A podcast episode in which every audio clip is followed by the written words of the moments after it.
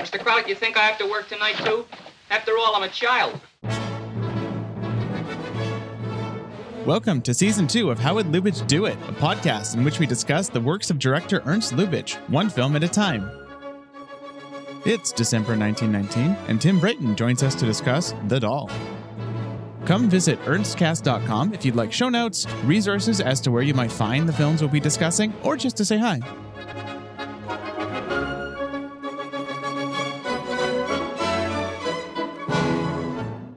Right. So we are here again with Tim Brayton to talk about that movie that everyone's waiting for, that German film released in the winter of 1919-20, that expressionist triumph that changed German cinema forever. It's a movie about a master and his creation, a dreamscape of the Weimar psyche. I'm of course talking about Ernst Lubitsch's The Doll and not Robert Wiene's The Cabinet of Dr. Caligari. I have been really looking forward to this one. What did you think of the doll? I don't want to bury the lead. So I want to start by saying I'm glad that you introduced it in the context of the cabinet of Dr. Caligari. I knew prior to seeing the film that this was sort of the one people talked about when the Lubitsch and Berlin stuff gets talked about, like when those DVDs came out a decade ago, like The Doll was the film people talked about. I've always had the impression this is the one people care about, but I really didn't know what it was until I watched it to talk to you about it. And it blew my mind how much DNA, like how much of a family resemblance this does in fact have with Caligari and with sort of expressionism at large. Wasn't prepared for that, was delighted to find that was the case. I had a blast with this film. It was as good as any film I've seen in months and months, genuinely. I'm so happy to hear that. It's a good bit of confirming my priors in that I watched it and I went, is this kind of a masterpiece?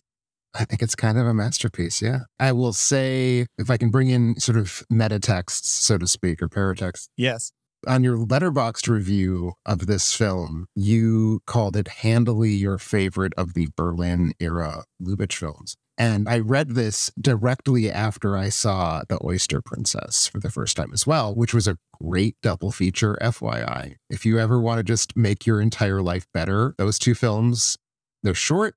Doing them in one session was the best thing I've done in a year. I read this review immediately after seeing The Oyster Princess, and I was like, well, handily, that can't possibly be true.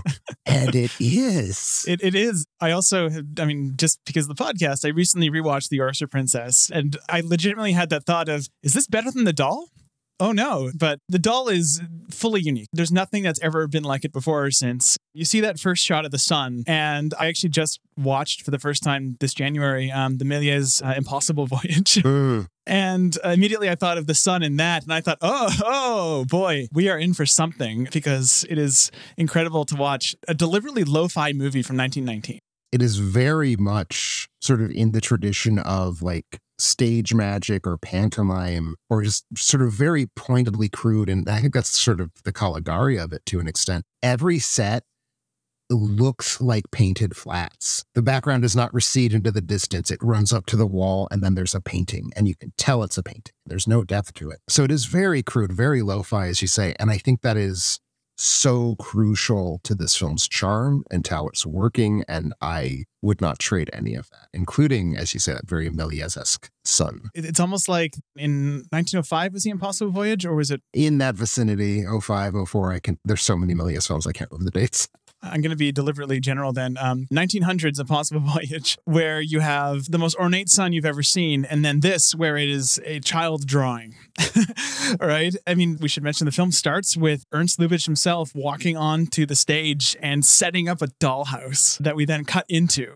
Is there, in the 130 odd years of this medium, is there a more perfect metaphor for what it is to make and watch a movie than the director pulling out his toys and showing them to us. It's like, oh my God, this is Lubitsch. Like he's making his doll houses and he's putting his dollies in them and he's walking them around. That's cinema in a nutshell. What he does within that, though, I find so interesting because one wouldn't necessarily think that this film, which is set in this artificial masquerade of a world, is about something that is within that world artificial. You have this line between what is a doll in the film, which is, you know, a robot built by Professor Hilarius and these quote unquote humans, when in fact we're watching nothing but dolls. So we're getting this interesting distinction without a difference there that I thought was both in keeping with, especially his work with Ossi. I mean, you have Ossi Oswalda once again masquerading as something she's not within this world of artifice.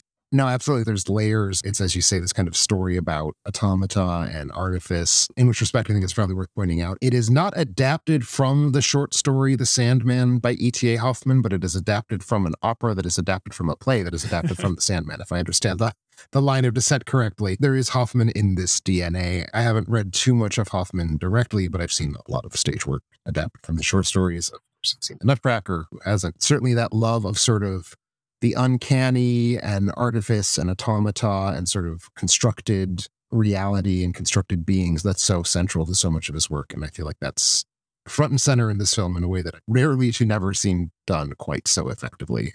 It's interesting too to compare this to the previous two films because obviously the oyster princess is a very ready point of comparison where both take place in this very very studio bound oyster princess has i think two exterior scenes were you able to figure out where that movie's set? Because i for the life of me could not figure out what continent it was set on.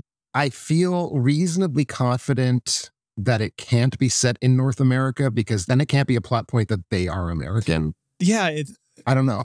This, this is a short answer to your question that's the thing where they're American, but it's almost impossible. I mean, the exteriors are very, very clearly shot in Berlin, but other than that, I, it's there was a lively debate in our house. I'll say about where it was, and and then you have Madame Du Barry, which is of course set in pre-revolutionary and then very briefly revolutionary France. That film, though, is this kind of fantasia, I think, as Scott Eyman calls it, that doesn't really bear much resemblance to any kind of Paris that ever existed, but it's still this, you know, grand historical epic. And then that sandwich in between these two utterly, in quotes, frivolous bits of comic artifice, there is a line between them, but it almost feels like he's going out of his way to do everything. You know, I mean, I think he's much better at this thing than the other thing at this point. One of these things is not like the others in terms of how much I personally enjoyed them. It's also very telling, you know, at this point in his career, Lubitsch is really focused on sort of moving back and forth between these broad farcical comedies with, you know, sort of a very sexual kick and then these big, elaborate, long, costly, prestigious period dramas which I know were certainly very well received. And as I believe you've talked about in the first episode, Madame Barry was sort of the film that was his international breakout. I think it's very telling that when we think of Lubitsch in terms of his sound era Hollywood films, there is not a prestigious costume drama in the mix. They are all frothy, fizzy, very naughty comedies set in these kind of vaguely European, but generally just extremely artificial worlds. And I think that he figured out that that was his strength. He maybe didn't figure it out quite as swiftly as we want him to have done.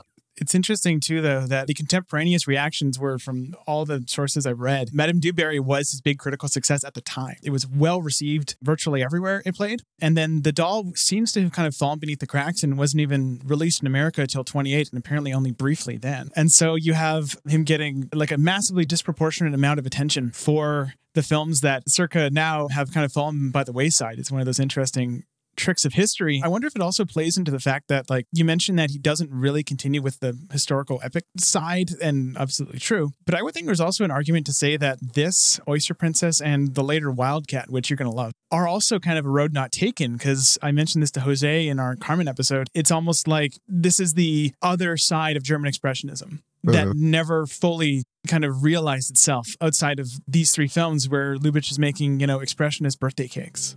Right. That's such a great phrase. Expressionist birthday cakes. I'm going to steal that. And no, and certainly, you know, I think this film is a masterpiece. I think it is maybe not perfect. I think there are some pacing issues, perhaps. It's such a sublimely crafted thing, but it does not feel really like later Lubitsch films. I mean, The Oyster Princess, there are affinities. Like there's certain ways that it talks about sex and certain ways that it sort of looks at like these upscale interiors that do feel at least like there's a sort of like a line of descent that you can maybe trace out and it gets buried, it mm-hmm. gets manipulated. But that is not the case with this film. This case does not resemble anything I think that Lubitsch made later on. Even just generically, like this is a fantasy film. And as far as I'm aware, he made no others after this. You could call the Wildcat that, but even that is still like grounded in like a, I mean, it's a very fantastical, but it's still like a Middle European kingdom. It's kind of of a lineage with Oyster Princess and the Merry Widow in that way. Sure you know it's it also has a formal experimentation of this film which i mean there's so much there. I do wonder you know if we can sort of look at well why wasn't this film the big critical success? Why wasn't this the film that was his like entree into hollywood?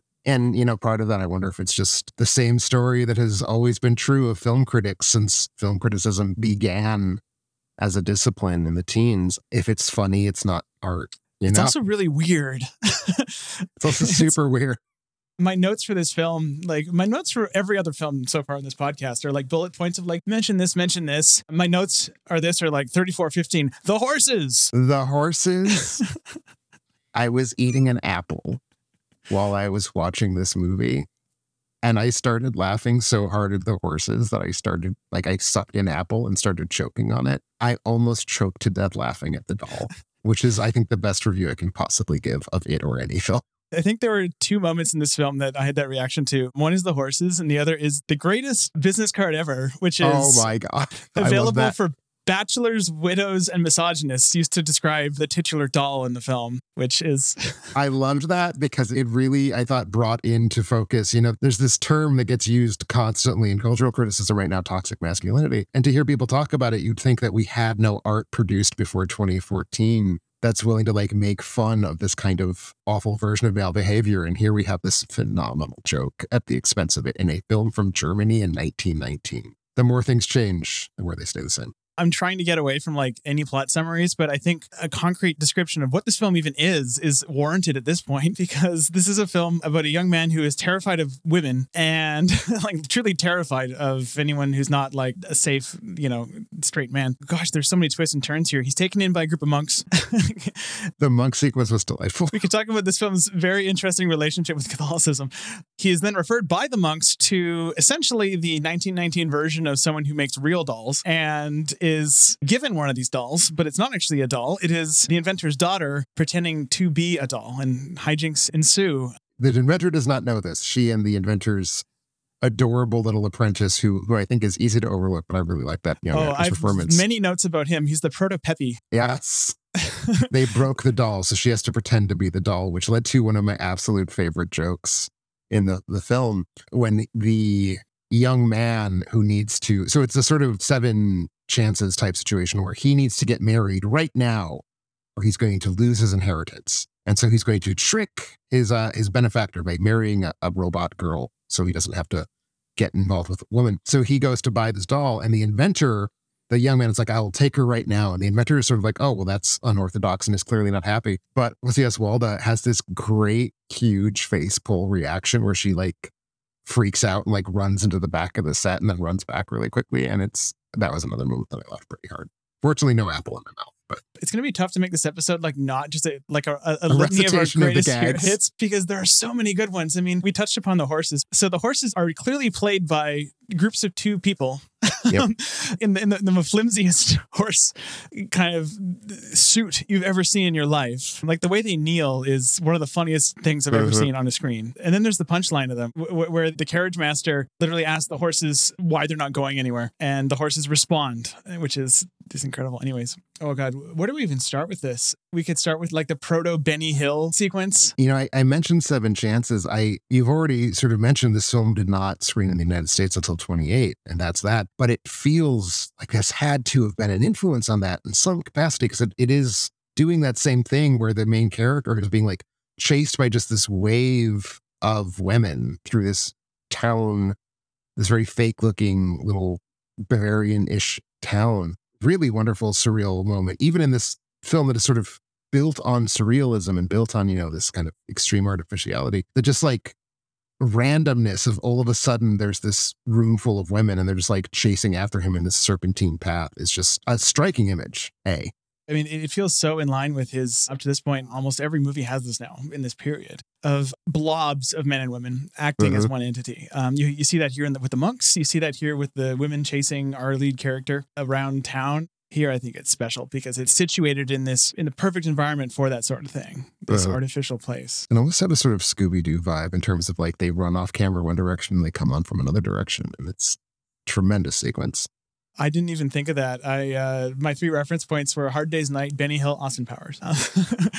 I think all three of those are referencing probably the same thing, which is Benny Hill, I guess. there's the thing it's doing and it's slapsticky and it's wonderful and it's weird and as you say it, it is sort of there's precedent for it i mean certainly the kind of blobby lines of people dancing the foxtrot and the oyster princess i think feels like a very obvious forerunner to this joke Oh yes, absolutely. Then you got the again. This is unearned hindsight, but in Wildcat later, we're going to see that times a thousand. Literally, like scenes where hundreds of women mob our main character in that movie. you're getting me unreasonably excited to watch the wildcat good. The good stuff is so good. I want to talk about Pepi because Pepi is such a fascinating little figure because he almost feels like both the descendant of someone like Sally Pinkus, Mm. this massively ambitious, womanizing young man, and in this case, very young man, who will just do what it takes to get ahead. He's also Pepi from Shop Around the Corner. He's this uh, apprentice who cannot wait to usurp the throne. Exactly. And I mean, his dialogue, just the old chestnut of putting clearly a dialogue written from the point of view of an older person inside this kid pays off so well. Mhm.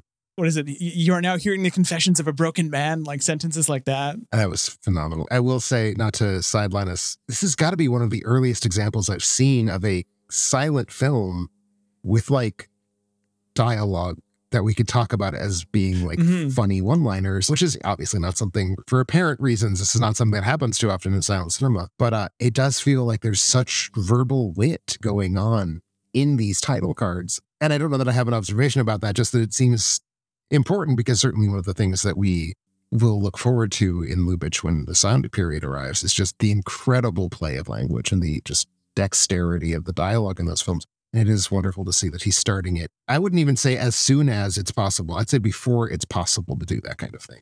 You can start to see like the elements of the famous kind of Lubitsch dialogue touch. You know, in this case, uh, Lubitsch touch applied to dialogue in the, both this and the Oyster Princess, right? Oyster Princess has, I think, the first kind of running catchphrase gag that he uses. You know, now that impresses me, or I'm not impressed. And that would later become a staple of his sound films, you know, like Schultz. And in this, you have this kind of just brilliantly witty dialogue for the first time in any of his films.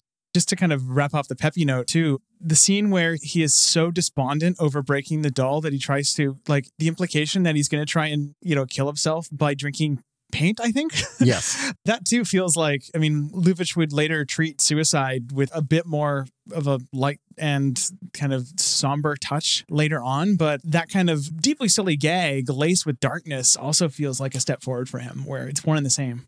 I mean, it's all one thing, obviously. Like that's part of why he's a brilliant filmmaker. Is like none of these things can be just untangled from from the whole network. I think part of what makes it funny is that it's this child, and I mean, I would not be able to pin down exactly how old he is, but 13, 14, 15 feels like a good guess somewhere in that. Maybe I don't know.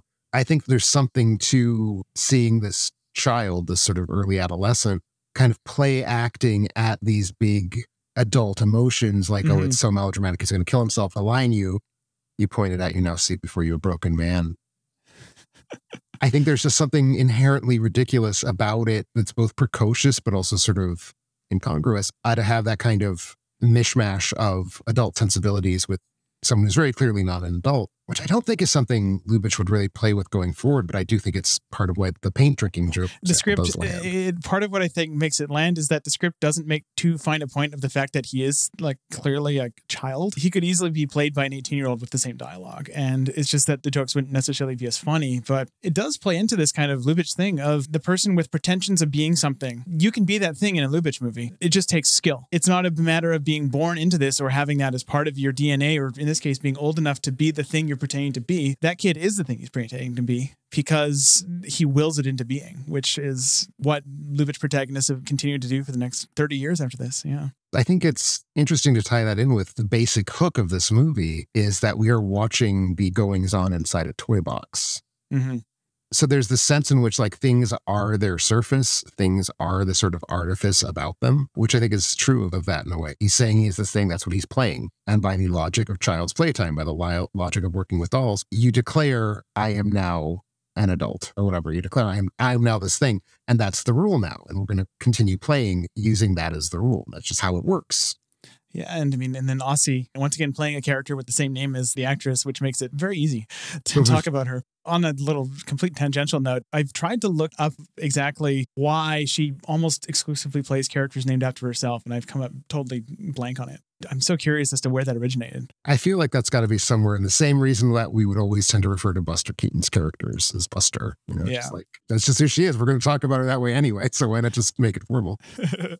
in Ossi's case, she becomes a, in this case, a real wife by playing a fake one. Which I mean, you got that double irony there too, right? Of you have she's playing a doll. However, the man who quote unquote bought her or thought he bought a doll is pretending to everyone else that this doll he just bought is a real human. So she is for uh, great chunks in the movie playing a doll playing a human. or she's actually playing a doll who is a human in this diegesis, playing a doll playing a human. Yeah, she, she's playing a doll, playing a human, playing a doll, playing a human. Exactly. I think it's the number of, of incarnations. That actually does bring me to something I was sort of briefly, briefly alluded to earlier. There's this wonderful moment where it's when he's like showing her off and having her like do her dance, and all Mhm. of the assembled, like quote unquote real people watching, like sort of bob their heads and applaud. But they're doing that in such a rhythmic, controlled, mechanical way which sort of I think ties back to we are in a sense like if we think about the narrative in a literal way, we are watching dolls. Like the whole movie is being acted by dolls. But I think it also does get to this sense of like how does someone think that he is selling the world like here's my robot, like you know, here's a, my wife, but she's a robot when the world in which he inhabits is already so robotic and so doll-like and so like controlled by these sort of very rigid movements and very rigid social codes. So like it's as much a satire on a culture that would believe that a doll is a woman as the satire of a culture where a woman can pretend to be a doll. Again, it's all one thing. And to further that, Lubitsch sets himself up for that by creating a world that can enable this story to happen. Imagine this exact story in the universe of, I don't know, Madame du Barry, a movie ostensibly set in our reality ish. It would probably fall apart immediately because you'd get into the weeds of just how is a robot so realistic? You'd get into the Metropolis thing. It's now a sci fi movie. To go for the the very low hanging fruit, I mean, look at something like uh, Lars and the Real Girl, which is sort of the indie tragic comedy version of this story in a way. And like the character is immediately found out and regarded as a kind of sad figure of pathos because he's got the sex doll he's declaring as his his partner now. In the doll, there are so many layers of artifice and reality, and they're just kind of all piling on top of each other that it just no longer makes sense to talk about it in that way. So it becomes much easier to buy in that like people will believe whatever they need to believe in order to make the next part of the plot happen because there is such a kind of intertwined artifice, reality, toy, human world. Your suspension of disbelief is already way over there in the corner. Exactly. It actually kind of reminds me of a much subtler version of this. Not subtle, but subtler, that he would employ in films like To Be or Not to Be, and to a lesser extent, Shop Around the Corner, where he would get over the complete unbelievability of the language barriers by just casting American actors and going, yeah, these are Americans essentially, deal with it. How can Joseph Tura in To Be or Not to Be speak in perfect German? So perfect that he can pass as German to Germans, even though he is Polish. The doll feels like ground zero a bit for keying into that artifice. If we just drown it in so much clear artifice, then the audience won't care. That's a really good observation. I think that's exactly correct. I mean, that to a certain extent is what's pleasurable about many 20s and 30s movies, but certainly I think Lubitsch in particular is we see the construct, like we see that it is artificial. We see that it is very heavily written and very like poignantly acted. Something that I've been thinking about as I've been watching these Ossi Oswalda films is the work he would later do with Maurice Chevalier, who just constantly breaks character insofar as he ever even constructs the character to begin with, looks at the camera, winks at the camera, talks to us directly, like he's engaging us as much as he's engaging the other characters. And there is that sense, I think, of like creating a sense that what we're watching is not cinema, that we're watching is some sort of window into a reality, which is the heart and soul of continuity filmmaking. Like that's what it's for. It's there to sort of create the sense that we're watching an uninterrupted reality. Lubitsch is just saying, nope, that's not what I'm here for. I'm here to enjoy the artifice. I'm here to enjoy the fakeness of it. I'm here to enjoy mm. the sort of trickery that I'm imposing to make you believe that this story is plausible when we all know that, of course, it's not. That's maybe not something that starts here, but I think it's certainly something that intensifies here. I mean, you can see it in kind of the deliberate vagueness of where some of these movies are set. Absolutely. It's kind of Berlin. A lot often it's Berlin, but not really. And so this is just, well, it's really not anything. It's sort of Berlin in the same way that a bunch of early Hollywood movies are sort of Los Angeles, because like Mm-hmm. there's palm trees, but at the same time, it's like a small town in Iowa that also happens to be suburban LA. It also happens to have palm trees. Exactly. this brings me to maybe the one part of the film that feels a little anchored in kind of real world concerns, which is the monks, and especially the way that the film is lightly satirical of them. So there's a group of monks in this movie who, you know, you could call them lovable misers. They're generous, but to a point where you have that great scene where the monk is eating the largest chunk of meat you've ever seen. And he notices that the visitor next to him is hungry. So he slices the thinnest piece of bread ever Yes. gives it to him. But yeah, so the monks, Lubitsch, the world's foremost Catholic satirist, um, this brutal satire of these monks who eat meager rations. What did you make of that? I mean, it is definitely unexpected to see show up, as you point out. The presence of a like real world religion in a Lubitsch film already feels kind of oddly strange to me. Like some of the earlier films, like characters are very specifically Jewish. And that sort of feels more like a cultural thing to me in a way, but this is like very clearly satirizing the Catholic Church in a way that I don't think has precedent in Lubitsch, and I certainly don't see it show up anywhere else. It's unexpected, in part because I think I don't really associate like that sort of cynical bite that is necessary for satire with this comedy, except for maybe the scripts that he's working with Billy Wilder, who does have that kind of level of cynicism in it. It's shocking to see it first. That being said, I do think it works. Like it landed mm-hmm. for me. The joke you talked about, I think, was sticky and obvious, but I think it landed. There's another one where it's literally the joke is that the camera iris is out to show instead of one monk chomping on this giant piece of food, we have like two monks on either side of him. And it's like when you see it, it feels like sort of inevitable. It sort of feels like, you know, there's a wah wah noise going on for some of these jokes, but they're still working. And I don't almost know how I can explain why they don't feel broader and more cliched than they are. And again, maybe it's just that the artifice of the, the world is so complete that like I'm primed to accept just any number of like broad dad jokey type humor.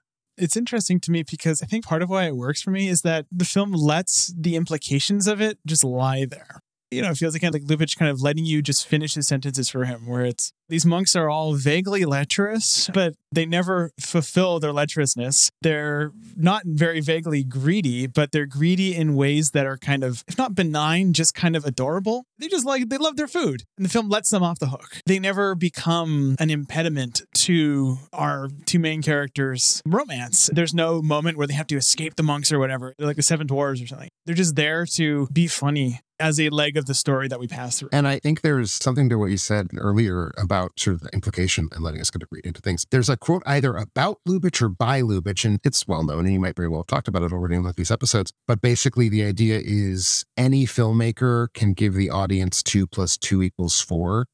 If you give them two plus two equals, they're going to think you're a genius and they're going to love you for letting them do the math. And I feel like that's part of why the satire maybe feels better here is that it's not an anti Catholic screed. It's not a film about the corruption of the church. He's just sort of like putting it out there. We can pick it up. We don't have to, but we can certainly see it. We can laugh at it. And then we can move back to the matter at hand, which is this kind of very strange sci fi fantasy romance situation. So maybe that is why his satire does feel so hands off and so effective is that he's not trying to bash us with it. He's not trying to be like, this is what I'm doing. Do you get it? Do you get it? It also doesn't feel like, I mean, I don't think it's wrong for a film to have an agenda, but it just feels very without an agenda. Agreed, completely. I think it's also worth noting that when asked to name it the favorite film he made as of 1921, he referenced this film. So as of two years later, this was the film he was most proud of, which I think is very telling. That's very, very telling, yeah um, non sequitur, one thing I truly struggled with, this is the only element of my viewing of this film that I struggled with, was the score on the Eureka disc. The first time Anya and I watched it, about 10 minutes in, we're like, we can't handle the score. We just put on like a Mozart, I think it was like Mozart Symphony 38 or something, one of the fun ones. And we just let it go. And it just, that just happened to work better. And just to be completely, to leave no stone unturned, I watched it this time with the score that Eureka put on there. And I was shocked at how much it stepped on the jokes. It steps on the jokes for sure. It also does this thing that is like the prime sin that a silent film score can do. It leaves lots of empty spaces. Mm-hmm. Like it keeps stopping. And it's like, you're not stopping to make room for an emotion or a joke. You're just like, okay, let's take 30 seconds. Need a drink of water. Yeah. And now we're back. and that's, it does not feel like the music has been designed to accentuate the movie in any way, which I think is a dramatic contrast to the score that Eureka put on Oyster Princess, where like that score I love. The Foxtrot scene is one of the most perfect sequences of like contemporary music being stitched into, you know, silent movie that I think I've ever seen because it's really underlining and drawing attention to the jokes. Here, as you say, it's either stepping on the jokes or it's just ignoring that they exist at all and it's kind of doing its own thing rhythmically. This is just, it's terrible it's I was kind of shocked, and I get the primitivism of it. I mean, yes, on paper, you got a primitivist movie, you put a primitivist score on it, but this is just like, I mean, it's a solo, I think it's a pump organ. Anyways, it's, I was kind of shocked because all the other scores on the Eureka set, which is the best place to find almost all of the films we're talking about, they're all fine to great. Like Oyster Princess is, I think, my favorite, but the separate Eureka score for Madame Du Barry, all the other shorts and such are, they work fine. This one is such an odd duck. It would hardly be like the worst silent film score I think I've ever heard. I did watch the movie with the score. I loved the movie with the score. So it's not like the score ruined the movie for me in a way that my go to example is always. this is the Visions of Light score for. Oh, no, not that. My other go to example the old Kino scores for the Buster Keaton shorts Oh, and yes. features. The especially one week had this just god awful electronic keyboard like dun, dun, dun. I have never been able to watch the film from start to finish. But that's like a 12 minute film. Like that is not like a lot of movie. I find the score so intrusive that it just actually ruins it for me. I don't think this is that bad, but it's in the bottom tier Mhm. of silent film scores I've encountered. my general dividing line between whether I think a score on silent film release is worthwhile is would I be better served watching the film alongside a fully arbitrary piece of music not composed for it? And this score failed that test. Um, so. I'm so That's sorry. The composer for lot. the score, I'm not going to name them online or whatever. If the composer for the score is listening to this, I, I, I genuinely apologize. There's I, at least yes. We apologize, but at the same time, you have Come one on. job. you had one job, which is to do the doll justice. Yes. Um, yeah. Anyways, there are so many ways that silent film presentation on home video can be fraught.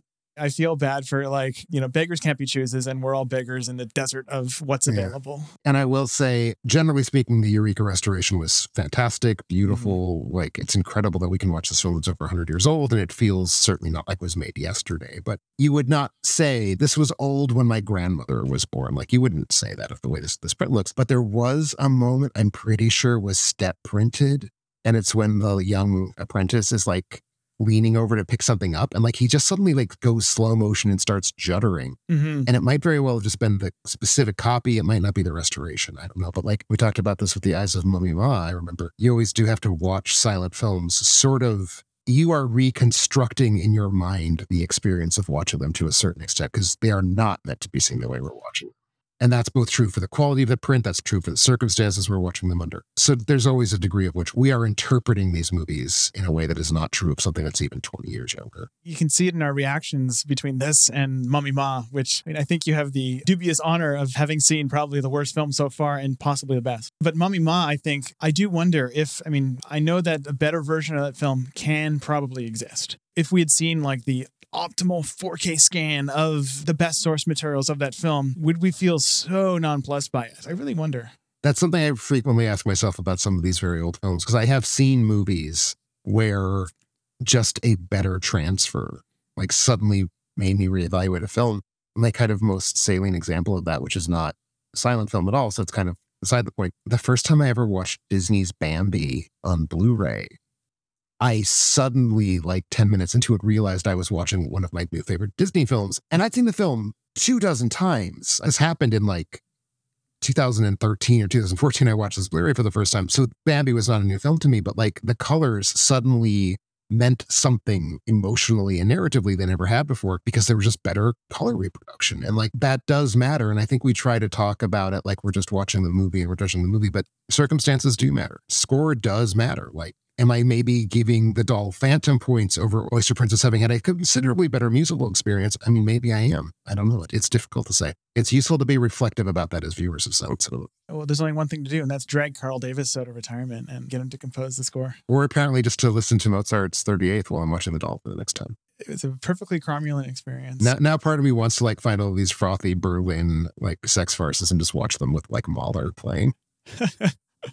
oh boy, I mean, I probably could have chosen more applicable. I could have done a, but I, I tried to pick like I'm, I just listened to the first five seconds of like three Mozart symphonies. I'm like, this one sounds fun. um, one thing I'm curious about, and again, this is completely like not on my agenda, but as far as 1919 in cinema goes, I think the doll like rocketed up to the top of my list, and for me, it's either that or J'accuse. I'm curious, 1919 in cinema, are there any films that you're like, okay, where's the doll sit now? I will say first, I have not seen J'accuse. That is a lapse for me. I am going to need to insert a pause into our Yeah. proceedings. I figured Give- we might because I'm just so curious. Give me a second.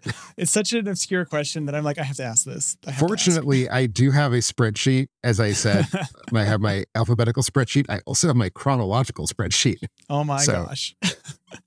All I have is my memory because I've never gone back to put stuff I know I've seen on Letterboxd. So 1919, whomst among us has seen hundreds of movies from any given year in the 1910s? There are probably scholars out there. Tom Gunning has probably seen like 400 films from 1919. You know, I don't know that I've seen a whole lot of movies from that year. Obviously, the kind of the canonical, this is the movie that people see is uh, Broken Blossoms, Mm-hmm. which I think is interesting and fascinating, but I don't like put it on because I want to see it. It's not like I'm in the mood for a picture. I'm going to watch me some D.W. Griffith racism.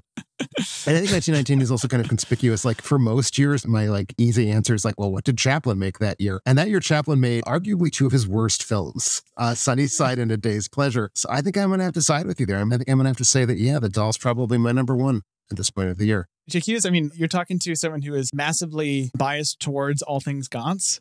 Uh, I mean, I'm probably overrating J'accuse, but it's that movie. no, I mean, I have at this point a uniformly positive experience with the Gances that I've seen. So I'm willing to believe you. You kind of just got to watch the three silent films and then you're, you're kind of done with them. He did kind of suffer a, I think, probably one of the worst burnouts of any filmmaker ever after Napoleon for reasons that should For be all too obvious. straightforward reasons. yes. But yeah, no, it is incredible that it's just I can't get over this road not taken for Lubitsch. And not for just Lubitsch, but imagine if I think for other reasons that should be all too obvious, him leaving Berlin in 1923 was fortuitous to say the least. But imagine if I mean imagine if the Weimar Republic had continued. That'd be amazing. But imagine if he had stayed another, you know, the nine years he could have conceivably made movies there. Imagine how different German expressionism might look Mhm. in terms of how we look back on it if he had made like stuff like this in the Wildcat at the height of that movement. Yeah, like it's easy to call this a road not taken for Lubitsch because it certainly is. This is also a road not taken, right? Like again, it feels like there's a moment in history when we have the doll and we have Caligari. They're both brand new. They're both, again, clearly related. They are coming from the same place. I would love to know what was happening in Germany in like 1917, 1918, 1919 that leads two filmmakers telling two very different stories to adopt this kind of same flat backdrops, very angular lines, characters whose like very bodies. We haven't actually talked about this, but like character design Mm-hmm. which how do you even talk about character design in live action cinema? And yet I'm about to. Like the inventor has like this kind of triangular, like tripod of hair just kind of shooting out of his head, which is in turn used for some very fun stop motion jokes. So you have Caligari and the doll, and Caligari is what we end up doing, right? Like we end up Mhm. making films that are sort of in that spirit, like using this style for expressionism for these very emotionally, like sort of loud stories about people in these kind of intensified situations, which is certainly not what the doll is doing. So, like, not only where did Lubitsch go from here, but where did German cinema go? Like, why are there no other expressionist sex comedies? Well, there's one. There's Wildcat. There's Wildcat. That's Yeah. fair. That's fair. And I mean, just even what you're saying about character design. I mean, compare Victor Janson in this to Victor Janson in The Oyster Princess. 2 Mhm. completely distinct characters, neither of which resemble Victor Janson as a person visually. I did not recognize it was the same actor until I was looking up, to be honest. It's one thing to say, like, why did Lubitsch only make, you know, one or two or three? If we're going to say, you know, Oyster Princess, this, and Wildcat are sort of a set, like, that's three out of a career of many, many films, tens of films. And I think what's also is interesting to think about, like, how did Lubitsch's career develop? Into the American years, like into his silent period and Hollywood, he's still like playing around with this. Like he's making melodramas, he's making comedies, he's making literary adaptations, we get to sound and basically everything from 29 through like 36 37 there is a film that lubitsch makes. A couple exceptions like he made broken lullaby he made angel. He makes one kind of film and basically the biggest question is does it have music or not this mm-hmm. particular time? And i think it's fascinating that he landed on the thing he does best i think. Like anyone's ever done it better and i think it's it's what i like to see him doing. But there is this huge amount of genre experimentation. I mean as we've been talking about you know oyster princess and this were interrupted by madame du barry which is you know very different film completely different set of priorities and we don't see for many filmmakers but certainly not for lubitsch post this period that kind of just absolute freedom of moving from one mode to another, one genre to another, one just basic like set of filmmaking tools, like his visual vocabulary is changing. And maybe that's just at a certain point you get too old to keep up with that. You just like start to rely on, well, I know I can do this and it will not break my brain if I try to come up with doing yet another Maurice Chevalier and Jeanette MacDonald bedroom farce. Like at a certain point, you know you can do it, so just do it? It's interesting too. He's always had one eye on the markets, right? Mhm. So part of why he kept returning to historical melodramatic epic was that sold. And I'm curious as to what drove him to keep doing these comparatively niche. I mean, these films were still clearly profitable, but comparatively niche comedies. I also wonder, I mean, the difference between, you know, in this case, the UFA system and the Hollywood studio system might also account for some of this, where Lubitsch was at this point the most celebrated filmmaker in Germany. He was, I mean, there's a couple contemporaneous accounts that say, yeah, he is the film industry here. So maybe that gives you the freedom to just do whatever the hell you want because you don't have that ossified studio system in. They're still throwing stuff at the wall. And when you're the king of it, you're like, okay, crazy expressionist comedy in a dollhouse. Two months earlier, French revolutionary drama. And I'm going to make just a random ass comparison here. You know, as you say, and I think it's important to keep in mind, like we always get this idea of like great film artists are sort of pure and above commerce. Lubitsch is not. Lubitsch does, as you No. say, have one eye on the marketplace. I think it is always important to remember about Lubitsch. He, by the end of his career, was given